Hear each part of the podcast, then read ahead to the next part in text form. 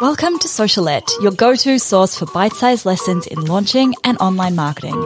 I'm your host, Steph Taylor, and I'm a corporate dropout turned launch strategist, helping you launch your digital products simply and successfully so you can reach more people, grow your audience, and become the go-to brand in your space. Want to swipe my signature launch framework? Download my free ebook, The Complete Roadmap for a Killer Launch at stephtaylor.co forward slash roadmap. Now sit back, relax, and enjoy the show. And don't forget to hit subscribe so you don't miss any of my latest episodes released every Monday, Wednesday, and Friday. Hey, welcome back to Socialette. This is episode 234. Now, back in the episode that I did on business resolutions for 2020, I suggested that you set yourself the resolution to launch at least one thing this year. But I know that a lot of you feel like you have nothing to launch yet. Maybe you're working away on creating a course in the background. Maybe you're still working on the idea of something bigger to launch. That's totally fine. There's no rush. But this episode, I'm sharing three ideas for things that you can launch when you feel like you have nothing new to launch. All right. Okay. Idea number one, an existing product or service. You know, those old things, you know, like the old courses and ebooks and things that we launched a long time ago and then never launched again? Well, relaunching something old can be a really great cash flow booster into your business. I feel like far too often we just assume that our audience knows what we sell or what we do. So we don't really do a big push for those new clients or customers. So how would I relaunch an existing product or service?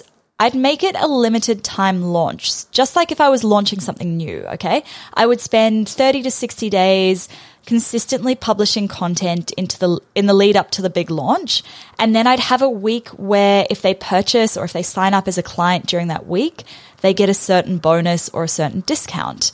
You can also use this mes- method with a flash sale, but I would suggest not doing that too often because it can really devalue your products or services if you're always offering discounts.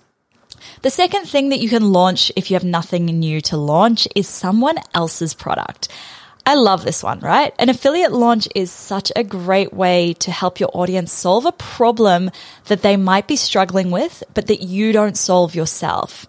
For example, last year I was an affiliate of Amy Porterfield's Digital Course Academy launch, which she runs in September every year.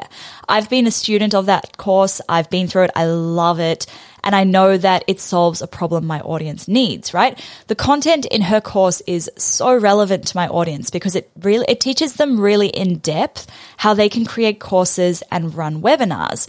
Whereas my zone of genius isn't so much in the course creation side, it's more in the pre-launch and launch strategy. So what she teaches really complements the things that I teach. And what happened with that launch was every person who I referred to the program and who purchased, I got a commission for them. Now, the commission varies for different programs depending what it is that you're launching. And, you know, some of the, uh, some courses have really high commissions, but then some can be quite low. So it really depends on the program. But if you can find a good affiliate program, it can be such a good little cash flow booster in between your own launches. The third thing that you can launch when you have nothing to launch is a free challenge. People love challenges, provided that it's easy enough for them to stick to and that it gives them a lot of little wins along the way. Now, it might not be a cash flow boost, but launching a free challenge is a really good way to grow your audience and you can start to nurture them. And then you never know, like at the end of the challenge, maybe you will have something to sell them. That's a great way to sell them onto something that you offer.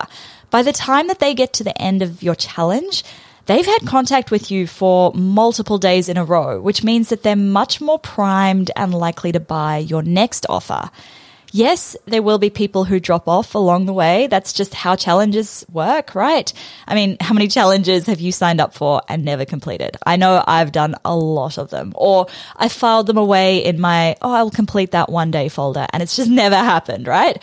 But anyway, so the people who stick with your challenge right through to the end, they're going to become your loyal audience members. They might even become your raving fans. So it's definitely worth giving it a try.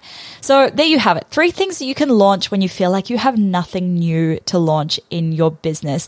That's it for today's episode. Please hit subscribe so you don't miss any new episodes released every Monday, Wednesday, and Friday.